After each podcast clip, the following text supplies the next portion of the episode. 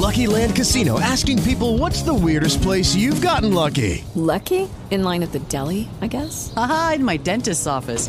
More than once, actually. Do I have to say? Yes, you do. In the car before my kids' PTA meeting. Really? Yes. Excuse me, what's the weirdest place you've gotten lucky? I never win and tell. Well, there you have it. You can get lucky anywhere playing at LuckyLandSlots.com. Play for free right now. Are you feeling lucky? No purchase necessary. Void where prohibited by law. 18 plus. Terms and conditions apply. See website for details.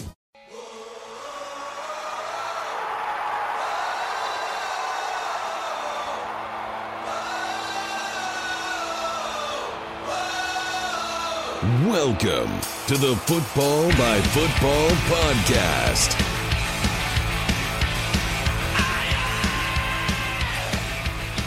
Back to the Football by Football podcast. This is the college football breakdown show we do each and every week. Joined as always by Brady Quinn, former NFL and Notre Dame quarterback. Brady, what's going on? Not much, Matt. Just a lot going on in the college football realm uh, this week. Yeah, it's a goofy week, buddy. We, we we spend most of our time these weeks talking about a little bit on the games that have just happened, looking forward to the next week's games, talking rankings, maybe touching on a little Heisman. That's been our formula. That's the stuff we want to get to you guys.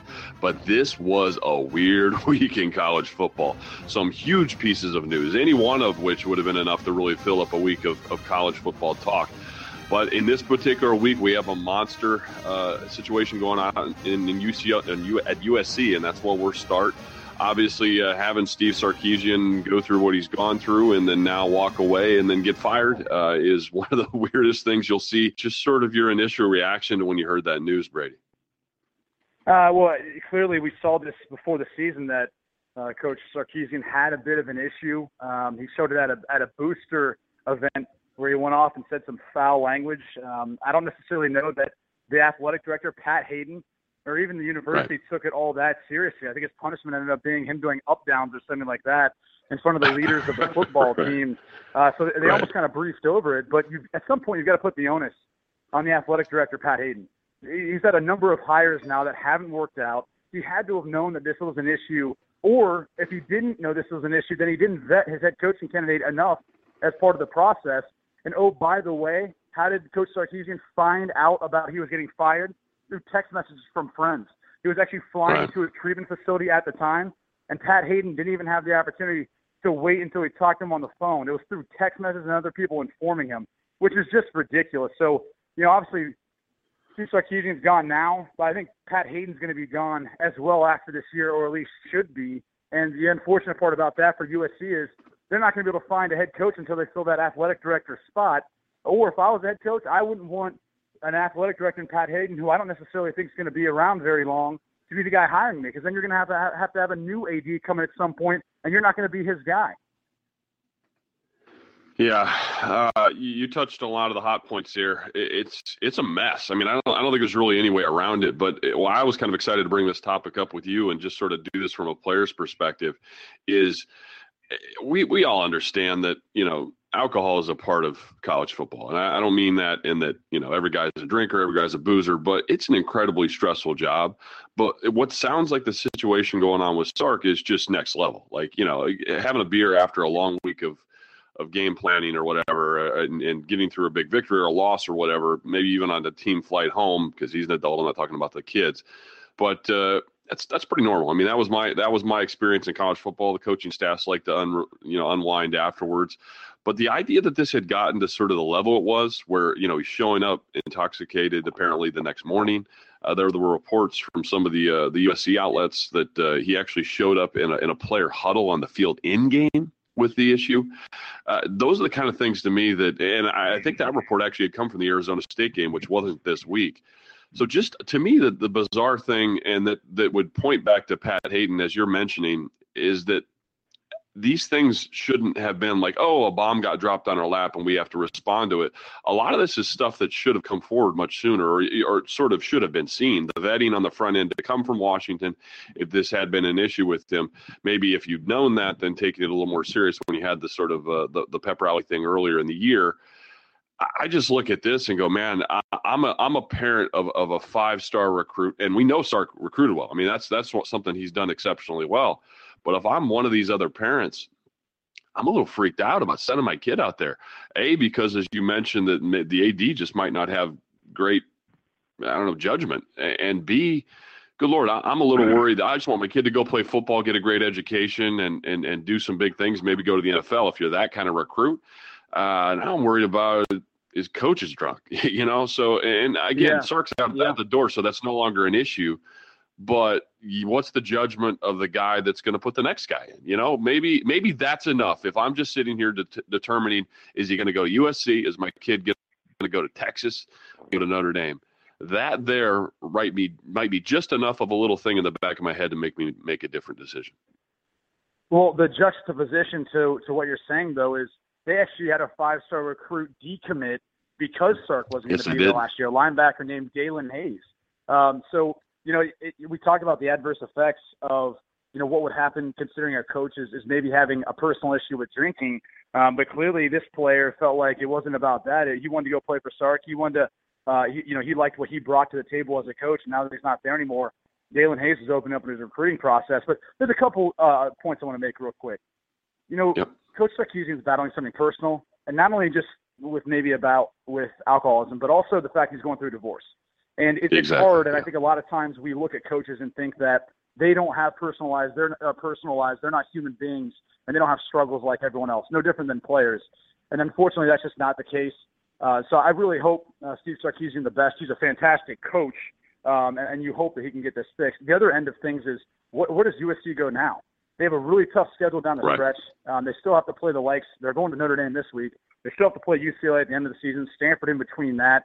Um, they've got another tough game on stage versus Arizona uh, as well. So they've got some tough matchups ahead.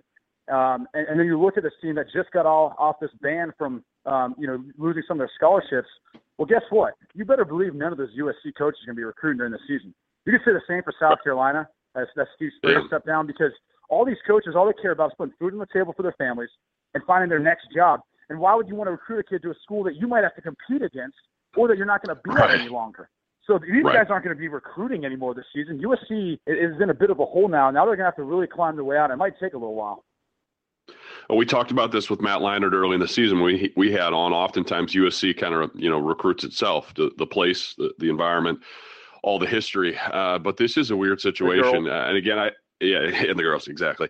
Uh, and you know what? This kind of swings me back though to that original idea where uh, if if Sark's going through a divorce, if he's having sort of this issues and and and and alcohol happens to be his crutch, doesn't that sort of fall back to management? Just knowing that you know college football is extremely stressful anyway. I don't think this is something that, that fans would be aware of or just observers of the game. Like the stuff that goes on behind closed doors, you're you're fighting, clawing, scratching every day in day out. You throw in something like a, a big personal issue like a divorce, and that's a cauldron uh, of sort of bad things that could happen. So if you have sort of a vulnerable situation, it's something that you need to nip in the bud before it gets to this level. It just seems like this this had been percolating, and it, to let it get to the point where it it takes itself on field. That that just to me seems, yeah, it's a Sark issue, but clearly he's going through something too. You got to get someone else to intervene before it gets to that level. Or if it does, then this becomes a giant national story, and I think it's it it taints USC a bit. At least it would put in my mind as a parent of one of these top kids. I would say, wow,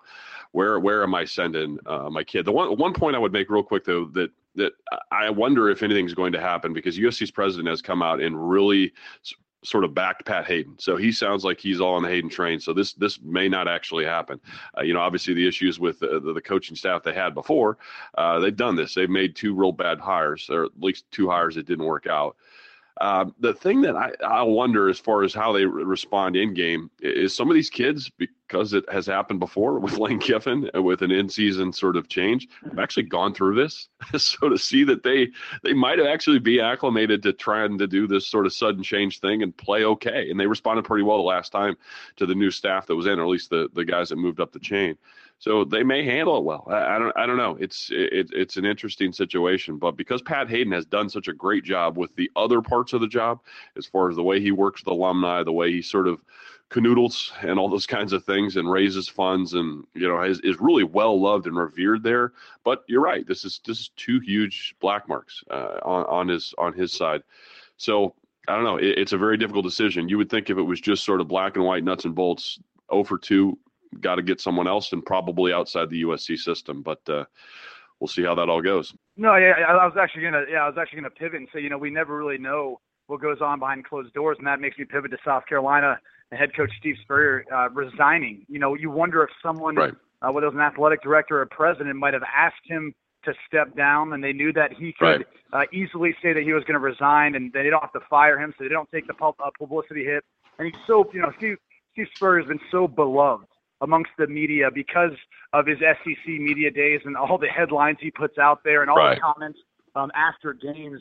He's so beloved that they kind of knew that he could almost kind of step away uh, from the head coaching position and not take a whole lot of flack. Where, you know, Matt, I think most head coaches probably would um, probably would have gotten a lot of flack saying they quit on their team. But with Steve Spurrier, because of the success he had uh, at Florida and at Duke, and even at South Carolina, um, he had a nice stretch from 2011 2013. Uh, I think you would have said that they, he kind of got the easy way out, but instead he resigns because things aren't working out. And by the way, he didn't say he's retiring; he said he's resigning. So he's kind of keeping his hat out there to be in the ring in, in some sort of coaching capacity somewhere. Uh, and you always wonder uh, how that will come about after the season.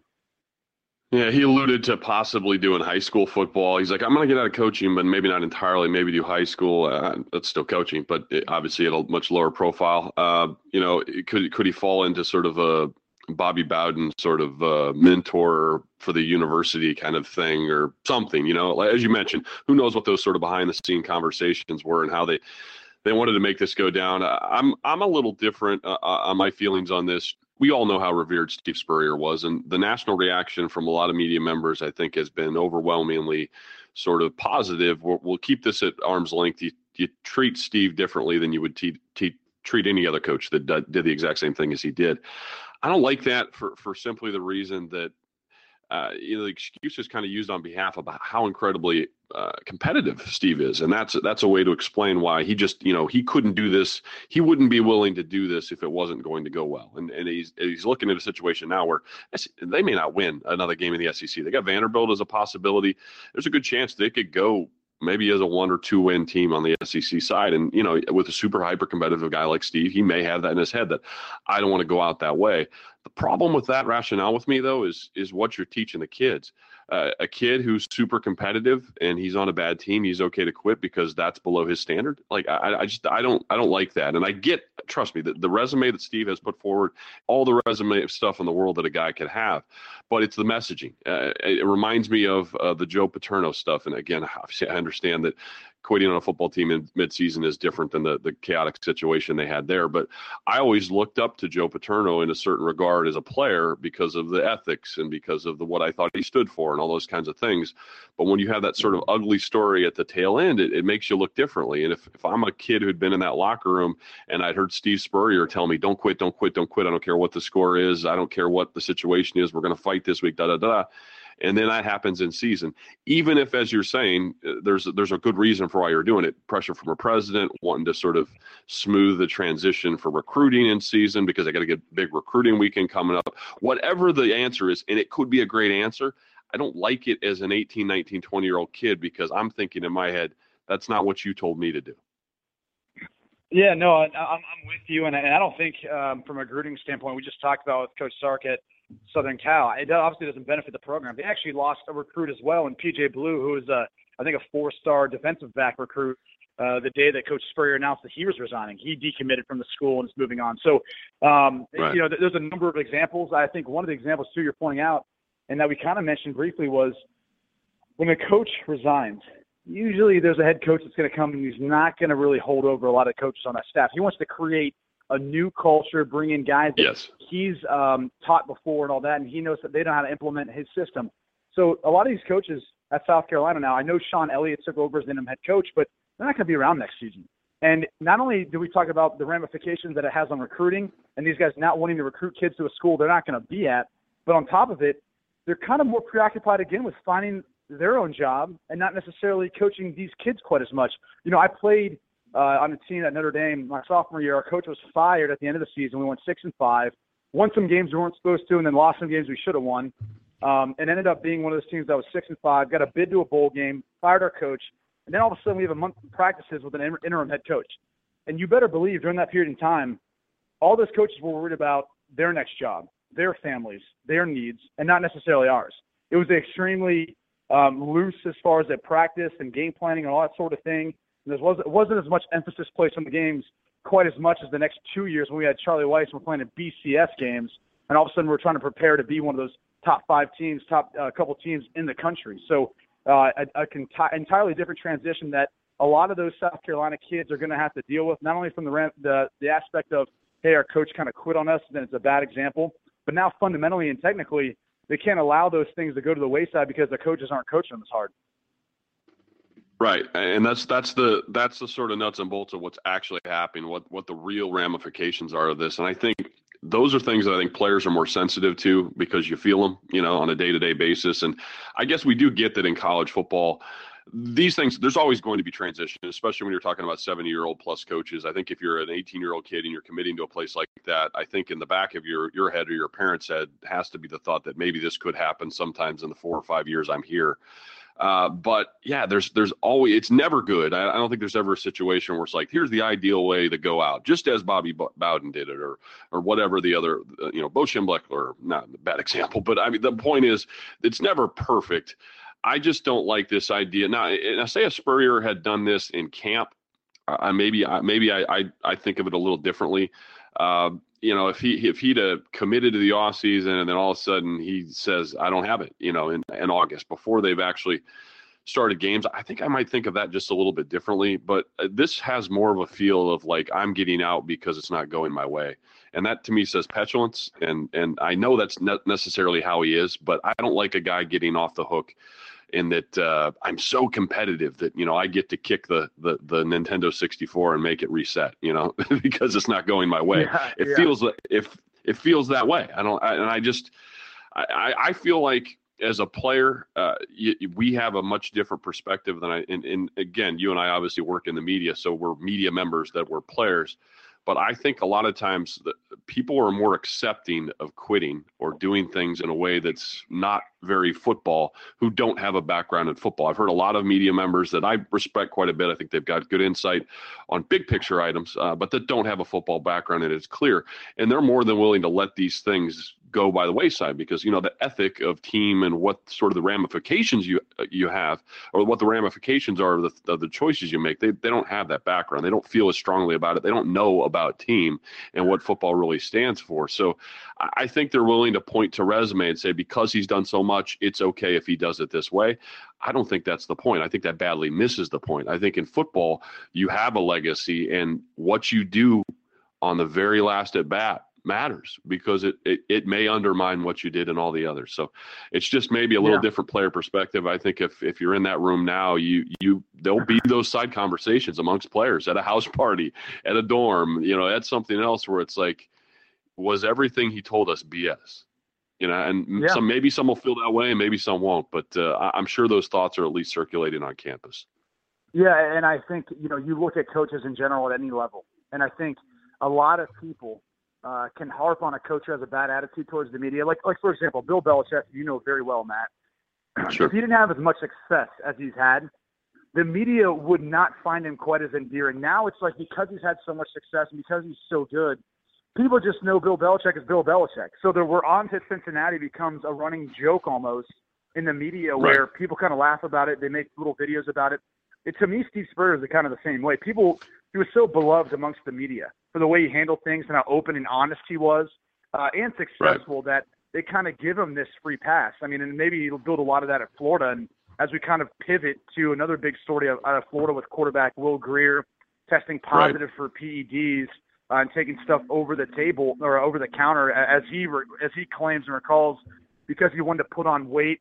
I think someone reported that he wanted to put on like 40 pounds. He was 170 when they came in. Now he's 210, which is a bit inaccurate. I think he was he actually was like 190 when he got to Florida and wanted to put on more weight and put on maybe 20 pounds. But either way, I'm curious to get uh, your idea of what you think of all this, Matt, because I find it one a bit ridiculous as a quarterback that you feel like you need to take PEDs to put on uh, more weight. One because you're a quarterback, and that's not going to matter quite as much uh, in the overall skill set that you need to be successful. And then two, now that the NCAA has changed things and you have these unlimited meal plans, unlimited supplements, and you've got strength staff and nutritionists now who really um, have all these resources for you to check out and make sure supplements um, are, are abiding by the USADA rules, right, for the anti-doping and the drug testing in the NCAA, but also um, they can actually get you what, pretty much whatever you want for the most part within the guidelines Right. of what the NCAA allows. So it's just a bit surprising to me that you see a quarterback who's had Florida on a roll now for the past few weeks put himself in a scenario where he can lose it all uh, by making one dumb decision. Yeah, the first thing that jumped off the off the screen to me when I when I heard that news is is kind of I think what you're intimating at with he's at the kind of program where you wouldn't need to do it- For this reason, you have those resources available to you. When I hear over the counter as a college kid, that means I paid.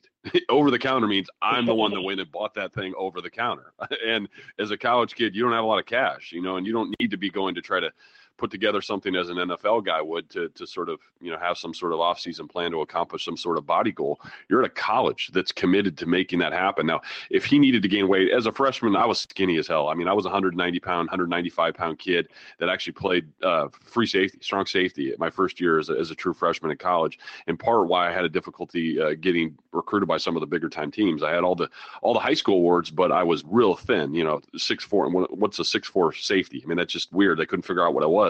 So I did come to campus as a freshman with that same pressure to put on weight quickly, uh, and and I did. I think I got maybe 20 to 25 pounds in that first year. And the way I did it at the time was yes, the meal plans, but kids who were light and skinny at that age. Uh, you, you know, it, you can talk about eating food all, all day long. That doesn't always do it. You need, do need a trigger of some sort. And usually that's creatine or something silly like that, which I think is dangerous now because I had a ton of cramping problems with it. But maybe it's just introducing a ton of protein shakes or whatever it is, changing your diet some way, uh, getting yourself on some sort of fuel that helps you put it on. And, and some of that's going to come natural. I mean, 17, 18 year old kids grow quick. Uh, but trying to expedite the process, I think that's that's a pretty normal thing. But as you mentioned, Brady, and you would know much better than me, it's not the most important thing at the quarterback position, unless of course the kid's just frail, you know, and he's gonna he's risking injury by not being a little heavier. But if that's not the case, it just seems like it seems dumb. It seems reckless. And and again, if I everything every decision I made at 17 and 18 years old was put on blast, it would be it'd be an embarrassing situation. So I'm not going to hammer Yeah. the kid too much, but uh, you know, it, I, what I would just simply say is he's in a place where you you would think you would never need to make that decision. You would you would it would it should be pretty easy to not have that particular screw up. So uh, you mentioned that the, the way that those guys have been ascending. Now Florida has looked excellent. How do you now see them making the transition to the other QB? I, I think this is a, a, a team that wasn't so QB dependent, but uh, it's obviously going to be a change. Uh, am I? I'm blanking on the kid's name. Is it Poole, the uh, the little wide receiver that's just been crushing things? Is that the yeah, right name? Yeah, it's been Poole, and yeah. And then I was going to say, uh, you know, Treon Harris is, is quarterback. gonna Yeah, stepping Treon in. Harris, new guy. Yeah. It, I'll, I'll be a little bit curious to see how they transition because they kind of gave him some shots earlier in the season, and he didn't look quite Yeah. as good as uh, Will Grier. But actually, how Will Grier got the job in the first place was he took over when Treon Harris got suspended. So that was kind of his opportunity. He took over. Now Yeah, Treon Harris' weird. time to try to seize the opportunity. Um, and then on the flip side of all this, you know, I wonder, Matt, would you lose the respect for me if I'm the leader? I'm the guy who's kind of helped lead you, along with the defense. Defense has been playing great, but I, I'm one of those leaders who's been preaching all these things in the locker room, and then I go make a mistake like this, and we can talk about it being a mistake, man. But everyone uses the "oh, I bought it over the counter, I didn't know." It's kind of that, Right. you know, that time in, uh, that day and age where everyone should know, right? Do you lose respect for a By leader? now, kind of like you're talking about with Spurrier. Like, is this is this BS to you? If if a quarterback comes in and is preaching all these things to you as a leader, but then is cheating behind the scenes? It might. Uh, I guess it just kind of depends on the situation. If if if I, you know, you're gonna have all the details if you're a kid in that locker room. We're gonna hear like the news story about he took blank. He's gonna have the opportunity to go to those guys that might distrust what the story was and say, "Hey, here it is. You've probably seen it yourself at the the grocery store down the street. That's where I got it. I'm an idiot. You know, it's just, I think it's a matter of contrition. I think it's a matter of being completely transparent with what happened and what went down and figuring out if it was just a, a dumbass move or if it was something a little more sinister and it's something that makes you not now trustworthy because uh, the timing just sucks or you were reckless or something like that. So I think the details would probably matter to me more than anything, uh, especially when, you know, you, you, there's the, off-campus fights and you know drinking this and that and there's always going to be some weird stories in college so your judgment is sort of always put on under the microscope amongst your peers but if you're going through together uh, and i think there's also an issue here of a pretty young quarterback uh, where if i'm a, a veteran defensive player I'm probably not to the point yet, even though he's playing real well and he plays the most important position on the team.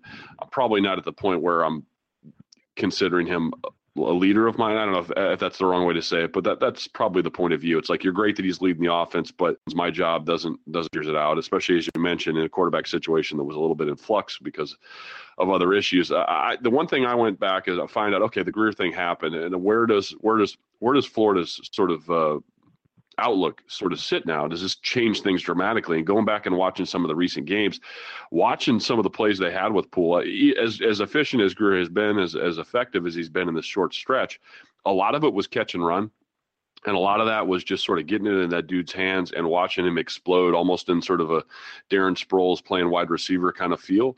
So I'm wondering if in the in the transition here, it is seamless. You know, it's not trying to guess whether or not uh, you know, uh, JT Barrett is going to be able to do the same things that that the quarterback before him did, or that Cardale Jones is going to be able to implement the exact same stuff because he's sitting back and gun and can he read the field and can he get the shot plays and all that. There's there's a catch and run element to what Florida does where it's just better athlete with the ball in his hands that maybe the transition is relatively seamless. Are they still an SEC favorite? I don't know. Maybe that changes now and is in is in the balance, but I don't think I suddenly feel different about Florida here than if maybe this was another team.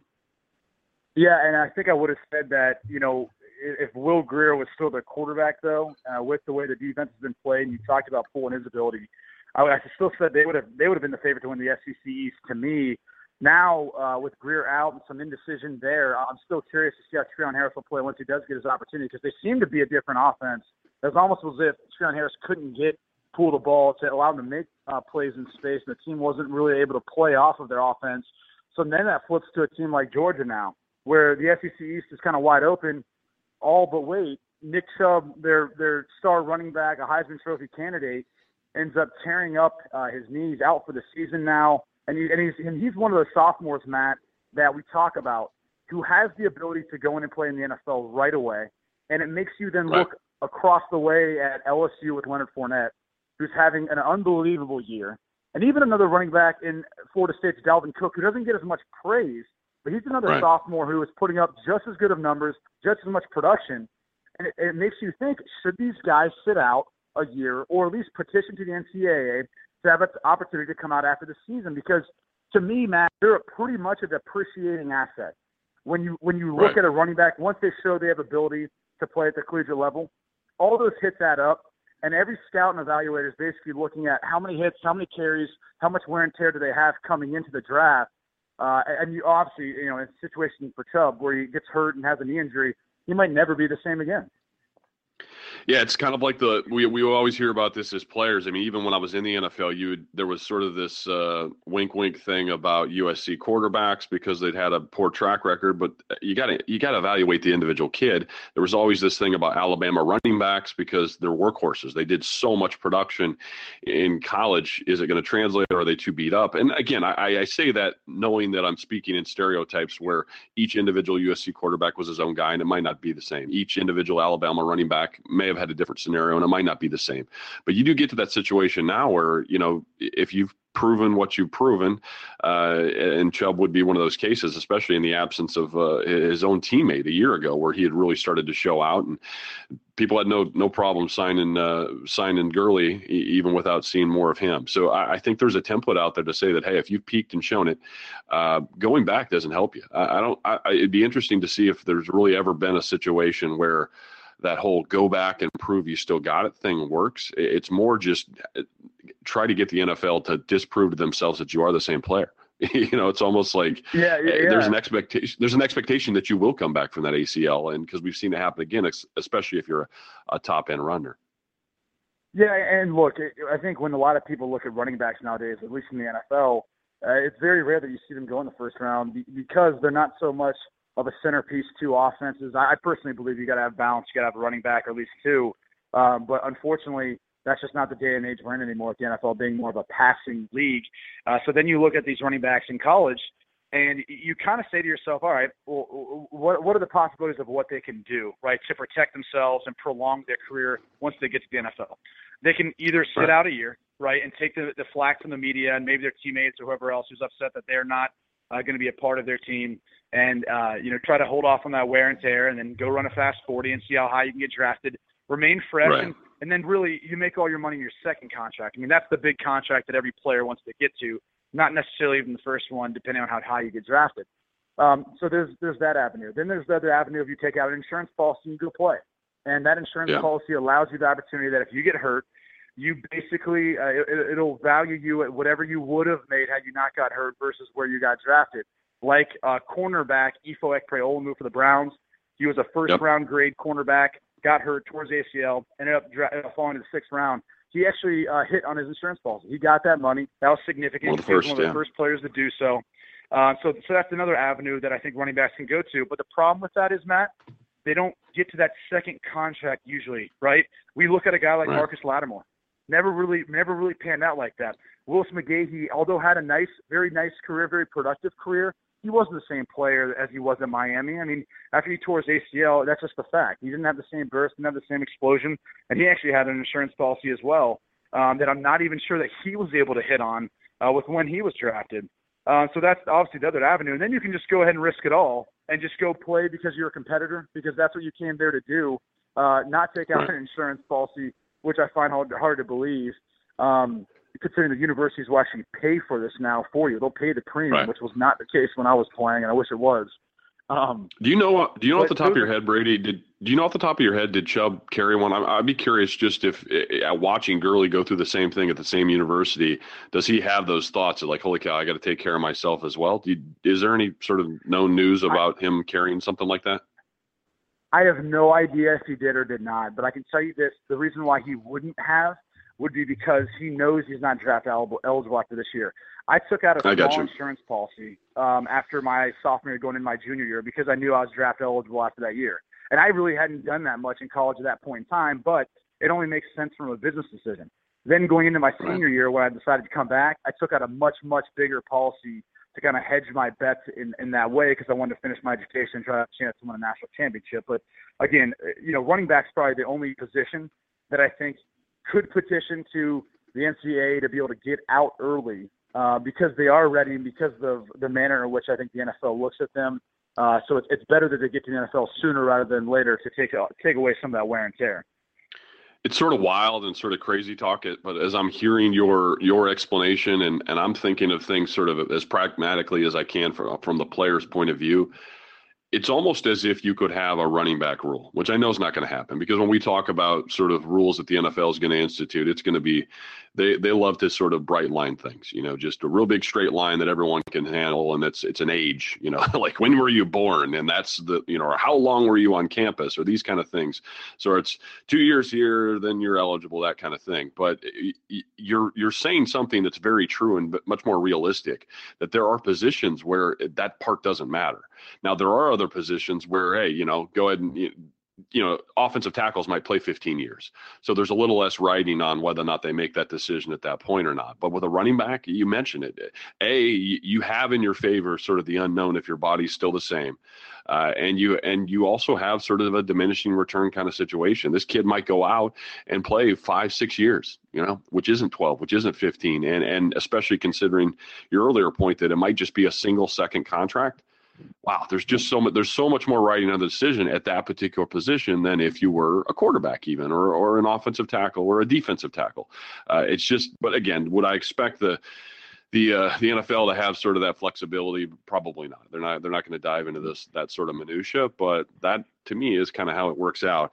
Um, anyway, here we're going to transition to the final thought, which is really the games, which is crazy. We had a week like this where the, the, the dominant storylines generally had to do with stuff off the field, but in that environment, we got kind of a sneaky good week of, of big college football games. And we'll, just touch on these relatively quickly, but obviously off the top, we've got a Thursday one real early here in the week that's that's super important. UCLA and Stanford. Um, what's going on out there in the pack? You know, obviously with US, USC tripping up. Uh, I'm starting to look at Stanford where if they they might have one of the best profiles as far as good national regard if they were to win out uh, because Northwestern losses enough in the rear view. And I'm looking at some of the other teams in their division, and because the resumes may be a little bit more beat up, even if they ended up as the same one or two loss team, I just have this sort of feeling that Stanford might, because it's Stanford, you know, just because of the sort of feeling about the pro style system and that perception of toughness and all that. Do you start thinking if you're a Pac 12 guy or a Pac 12 fan or administrator or something, do you start thinking about which is the team that we need to come through because they'll have the best reputation in sort of a which one of these champions should we keep kind of talk for a playoff? Yeah, and that's uh, that's such a convoluted question because you said it when you look at the Pac-12 North, it looks like a clear path for Stanford. and this is a big game. I think uh, in the overall realm of college football as far as how people look at how dominant Stanford really is. They play such a different style of football because of, I think, uh, maybe some of their limitations and what they can recruit at Stanford because the academic standards are so high. They don't necessarily, uh, they're not able to get those fast guys you put in the slot and run those spread, you know, fast-paced offenses. What they do is they recruit those 300-pound, really, really smart offensive linemen who are athletic, those tight ends that you see that they utilize so well uh, and those and those other skilled players that can make it within the academic standards that are smart that they can work they can utilize based on scheme, not not necessarily all on talent. Um, and then they just right. play smash, uh, smash mouth football, which is kind of a rarity now in the Pac-12. And they're almost like preparing for Georgia Tech or Navy in the triple options. No one knows how to defend power anymore because all these high schools are running the spread offense, so no one's seen it. Um, so I think uh, the Pac-12 should be rooting for Stanford to really come away with a dominant win versus UCLA, who I think would have been the favorite in the Pac-12 to really win it all had they not suffered so many injuries. I mean, they even, I don't know if anyone knows this, they had an amazing defensive tackle in Eddie Vanderdoes who got hurt at the beginning of the season. Myles Jack, their, their power running back, but really more their linebacker, who also plays nickel for them um, in, right. their, in their defense that allows them to be versatile. He was out with torn ACL, and we, we saw the, the media deal with Jim Mora of unhappy with him um, yep. Now, now he's moved on. Yeah. For that. But they even moved over a guy, Mossy Johnson, who was a wide receiver at one point, moved him over to cornerback because they had so many injuries. And then he tore his, uh, his knee up actually in practice uh, last week. So, so like they continue to have this injury bug. And unfortunately, I just don't know if they're going to be, um, I, I guess, tough enough on defense to be able to stop Stanford. I think Stanford will be able to come away with this one. And uh, besides their, you know, early loss to Northwestern, which really in the grand scheme of things didn't look that bad, uh, Stanford looks to be the favorite in the Pac-12 now. It's crazy, and, and it's it's it's an interesting sort of dynamic to have. Where as an as a conference, do you start you know sort of cheering for one of yours to go through because you think, wow, if this team ends up being the one that wins it, we've got a little lower profile or a little worst case to make for one of ours to go through. And, and that's a situation in with five power conferences and only four four spots. And that also includes notre dame which isn't in a conference so uh, it becomes tricky now. So you start thinking about who do we want to go through? Which is it's just kind of silly because that seems sort of anti-football and anti-competition, but that that's the nature of things. Uh, sort of sliding here through some of the biggest games. I'm not going to give you much time this week on on Notre Dame and USC. I, I, think it's still a very important game because Notre Dame remains in the national championship hunt, but USC's taken a step back. That might just be interesting from the point of view of how do they respond, more storyline type stuff, and knowing how difficult that trip usually is. Uh, any sort of quick hit thoughts on that, Brady? Yeah, I mean, look, there's matchups all across the field that I'll be looking at. In particular, Adoree Jackson, an outstanding athlete for USC, plays kick returner, wide receiver, cornerback. He'll be matching up versus Will Fuller. That'll be fun to watch. Both guys have a ton of speed, and we'll see if DeShone Kizer can step up to the plate. And obviously, Jaylon Smith uh, teeing off versus quarterback Cody Kessler for USC. Um, we'll see who gets the, the better end of that matchup as far as offense versus defense. Uh, and it's the 10 year anniversary of the Bush Push, so that's actually besides Sarkisian and his deal. That's been the whole storyline of, of you know right. this whole matchup and all that. So we've been talking about it, but uh, unfortunately that that didn't work out well for for Notre Dame 10 years ago. I think uh, they're in much better they're in a much better place now.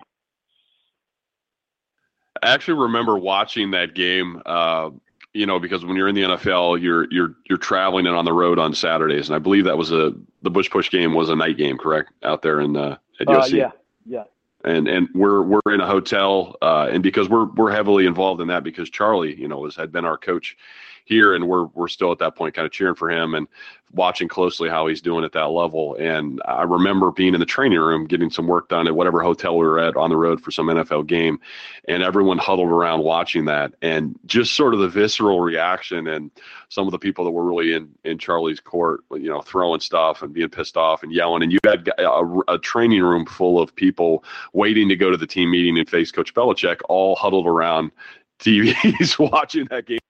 No, just real quick. One rule: everyone talks about the Bush Push, right? And, and it was it was illegal then. It's legal now. I never really had an issue with it because I think a lot of people, um, you know, would have done the same thing. I would have hoped my running back would have right. pushed me in too to get the win. Right. It was actually the play before where Leinart was hit. Our our linebacker knocked the ball backwards about four or five yards and went out of bounds. That I have the biggest issue with because in the NFL that clock continues to run. In college right. football, within two minutes, not only do they get the advantage of yardage, but they actually also get the clock to stop, which aids them in in trying to come back from that. So if we were playing under NFL rules, which make way more sense because it doesn't give the offense the advantage of fumbling in particular, uh, not intentionally out of bounds, and then giving the defense some credit, that game would have been over. We never would have had a Bush push in the first place. So we talked about Treon Harris and sort of his move back to the starting quarterback position in Florida. This is a week where you don't have a lot of time to to sort of get up to speed. There's no uh, Southern Miss on the schedule or anything like that. You got to go to LSU. you got to go to Baton Rouge and uh, play against a hot LSU team. So that is going to get resolved real quick. There'll be some separation in the SEC from that game. Uh, moving on down the line here, uh, I, if you'd have told me a year ago uh, that Michigan State, Michigan would not for sentimental reasons and not for rivalry reasons be one of the biggest games in college football at the sort of midway point here. I would have told you you're crazy. Uh, we've watched Michigan sort of flounder for se- for years and years and years uh, through the end of the Lloyd Carr stuff to to on to to, to Brady Hoke and, and all these other sort of middling kind of output that those guys have had for years, where you know we'd have to sort of drum up the interest for this game because hey, it's still a cool rivalry and hey, it's still important for recruiting and hey, Michigan State's still involved, so Michigan might play spoiler. Michigan State is currently an underdog, which is such an unusual and and quick change of events in college football. Uh, Dantonio has just got to be beside himself, you know, because he's always had that sort of little brother syndrome in the state, anyhow. And now all of a sudden, Mr. NFL coach comes on campus in Ann Arbor, and uh, things are things are dramatically different just months later. So, how is Dantonio sort of uh, motivating the guys this week? Anything sort of just logistically on the ground that you think will decide this game in the end? Um, I think the biggest thing that's going to decide this game in the end is the overall playing ability uh, of quarterback Connor Cook. I mean, look, this is one of those games where, okay. yeah, he's going up against a tough defense in Michigan, but I think also um, this defense hasn't necessarily been tested. And when they were at the beginning of the season, they lost to Utah. So I think this is probably the actual best team that they'll face all year, at least offensively. I know Michigan State has suffered some injuries on both sides of the ball, uh, and that's actually been part of the reason why that line has moved more in favor of Michigan, and the fact that it's being played in Ann Arbor, where three years ago Michigan won a very close game, uh, 12 to 10. But since then, it's been all Michigan State. And, and Matt, I'm with you. I think this is a big slap in the face to Mark Dantonio and the record he's built. That 30 and three record he's built over the past three years. Uh, I'm a, I'm a bit surprised that they're not giving him more credit and then giving you know Jim Harbaugh. I understand it's his first year, uh, but this Michigan team didn't even look competitive talent-wise last year versus many of the Big Ten teams, and now all of a sudden they're a favorite versus Michigan State. I'm really curious to see how Sparty responds.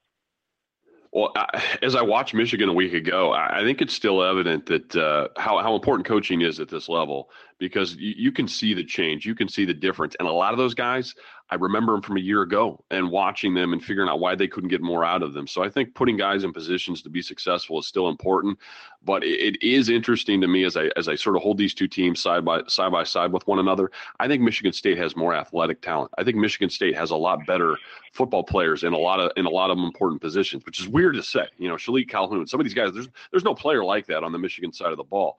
Uh, but you know, it, they have the opportunity to play spoiler, but I still look at Michigan State as an opportunity here to not scuttle and to stay in the national picture talk. If for some reason they get knocked here, I don't think Michigan will ever rise into that conversation. I think people's attention will just shift back over to Ohio State and figure out if they can kind of hold on to their pants and, ride this thing out. So I think it's a very, very important game, not just for interesting storyline things, but also for how the Big Ten as a whole will be perceived going forward. On the other side, we do have uh, Iowa and Northwestern. We won't spend much time on that, but if if Iowa handles Northwestern in a similar fashion to what Michigan did, uh, all of a sudden they become relevant uh, because they'll they're going to be the West representative. I think what we'll get from them once you get to a uh, a Big Ten championship kind of situation, that that'll be a complete question mark because Iowa plays no one this year. They they beat Wisconsin in an ugly game, and Wisconsin's not the same. Uh, Minnesota's on the roster, is on the schedule. Nebraska, who's not you know quite at the level they were a year ago it's just they'll they could potentially beat Northwestern this week and be relatively untested all the way out, and we'll know nothing from them, and they might have a very clean record. So, the the important part is what's going on on the east side of the Big Ten docket right now, and we'll learn a lot after this weekend. Um, so, yeah, one of the final game here that, that could, sorry, could you, go ahead. Could you imagine if Iowa wins out, Iowa goes and plays in the Big Ten championship game? If Michigan wins out, they'll be meeting them there. And guess what? You've got quarterback Jake Rudock, who is the Iowa yeah, graduate exactly. transfer to go to Michigan, now facing off versus the old team. That'd be a nice storyline. And and as an Iowa fan and someone who grew up out there, I, I don't think there was anyone who didn't want Rudock to to happily go down the road. You know, not didn't hate him, but was happy to see that they were going to make the transition to CJ. So I think it's it, it would be a cool little thing, but uh, Iowa still just you know they went ugly uh, and they haven't been tested, so it's very difficult to sort of project them forward. Uh, it's it's kind of cool here, and you don't usually get in this situation where we've gone through three, four, five of the biggest games that are going to be in college football. We've talked every storyline you could possibly talk in a week where it was very storyline heavy, and we haven't touched on Alabama A and M which is you know the the tenth and 9th ranked team in the country respectively, and these these guys have again another opportunity uh, to sort of make some movement in that SEC. The, the I think the attention with Florida and LSU will probably be your one game, but this is one B, and uh, Alabama sort of brought themselves back into the conversation by beating up on Georgia just recently, and now if they go put A and M in the rear view as well, they're in a situation to say, hey, don't forget about us. Yeah, and I really feel like my only issue with Alabama this season is they've been a little bit inconsistent. Um, not so much on defense. Right. I think it's been more at the quarterback position.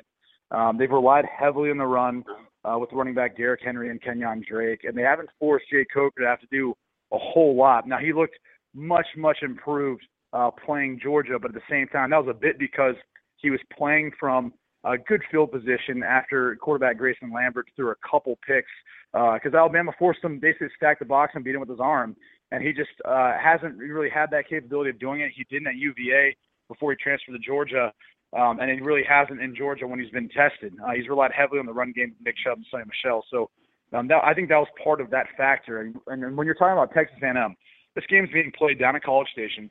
We know what that yep. brings. And that brings the 12th man, the true 12th man um, the real one, yes. Seattle Seahawks. yeah, they try to steal a little bit, but um, that's going to play a pretty significant part, I think, in this battle. And you're talking about an A&M team that's really earned its way back into the top 10, whereas last year they were kind of the heavy preseason favorite and weren't quite there. Um, had some quarterback changes going on, but now Kyle Allen's really solidified himself in that quarterback position. Christian Kirk has been, been become one of the biggest stars on the outside of wide receiver and their defense. They brought in defensive coordinator John Chavis, He's been outstanding this season. He's got defensive tackles, uh, Daylon Mack, Myles Garrett, and the likes, um, really stepping up their game, penetrating the run game, pestering quarterbacks, and getting more turnovers. And that, that's going to be a huge key in this game. I see Jake Coker struggling in part because they're going to stop the run of Derrick Henry, and they're going to pressure him and force him to try to you know throw more balls downfield. Um, and they've been very opportunistic on defense this year, coming away with some interceptions. Well, we've been pretty quiet on this team. This will be the final game we touch on here. Uh, I, I, think the, the country kind of holds them in in sort of arm's length regard. Utah Utes got a real nice uh, a real nice record at this point. They've beaten some impressive teams. They they were the first one to sort of send Oregon down on their little spiral. Uh, Cal uh, was a team that was held in high regard. They get all those interceptions a week ago against Goff, and I think, you know, but then they only win in a relatively close fashion. When you have that many picks and still win in a relatively close game at 30 to 24, you know, I, I, think it still keeps question marks in people's minds of how good is this team. And now they face in Sun Devil Stadium uh, the Arizona State squad who knocked off UCLA and really uh, kind of surprised the world with that and and put a nick there. So I think this is a really big game. It's it's not a, a game of, of of ranked matchups. So I think it's it's down the road a little bit from some of the other ones we mentioned. But if we're going to bring Utah into the conversation with someone that might be able to challenge Stanford and might be able to challenge UCLA if that's if it's that again or whatever it is. There's if Utah's going to be a real player in the Pac-12, I think this stretch of Arizona State and USC in the next couple weeks will be a time to learn if they're for real. Yeah, I'm curious to see too. You know, Arizona State had a nice win versus Colorado last week.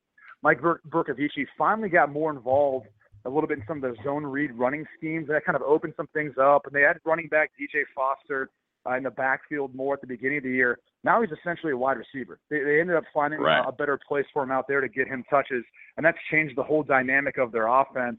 And on top of it, I mean, you, you know Arizona State, the team that's going to pressure whoever they're playing a ton. Uh, and, and I'm looking forward to seeing how Travis Wilson handles it. Uh, again, this is a Utah team that's relied heavily on their run game and playing solid and sound defense. Um, we might find ourselves with Arizona State pulling off an upset and kind of inkling their way back up in the Pac-12 South after this weekend. Well, there you go, uh, college football fans. That's all we've got for this particular week. But uh, you know, schizophrenia, something where something where it's difficult to sort of uh, focus on any one thing. In this particular college football week, we didn't even really touch on sort of playoff standings. We didn't really get into Heisman stuff. If your head isn't spinning after this week of college football, you know, God bless you. You're you're better than me. Uh, there's so many different things to keep an eye on this particular week, and it's going to be a great one. Always enjoy discussing college football with you, Brady. Have a great week, buddy. You too. Looking forward to speaking again next week, man. Thanks so much for listening to the Football by Football podcast. As always, the FBF podcast can be found for streaming or download on footballbyfootball.com or blogtalkradio.com. You can download the FBF podcast on iTunes, Stitcher, and on the TuneIn Radio app. For daily insightful stuff from guys like Brady and myself and many more, make sure to check out the footballbyfootball.com Facebook page and give us a follow on Twitter at FBbyFB. See ya next time. Thanks for listening to the Football by Football podcast. Football insight by football players. Night, Lucky. Night, Dusty. Good night, Ned. Good night, Ned. Good night, Ned. With lucky landslots, you can get lucky just about anywhere. Dearly beloved, we are gathered here today to. Has anyone seen the bride and groom? Sorry, sorry, we're here. We were getting lucky in the limo and we lost track of time. No, Lucky Land Casino, with cash prizes that add up quicker than a guest registry. In that case, I pronounce you lucky. Play for free at LuckyLandSlots.com. Daily bonuses are waiting. No purchase necessary. Void where prohibited by law. 18 plus. Terms and conditions apply. See website for details.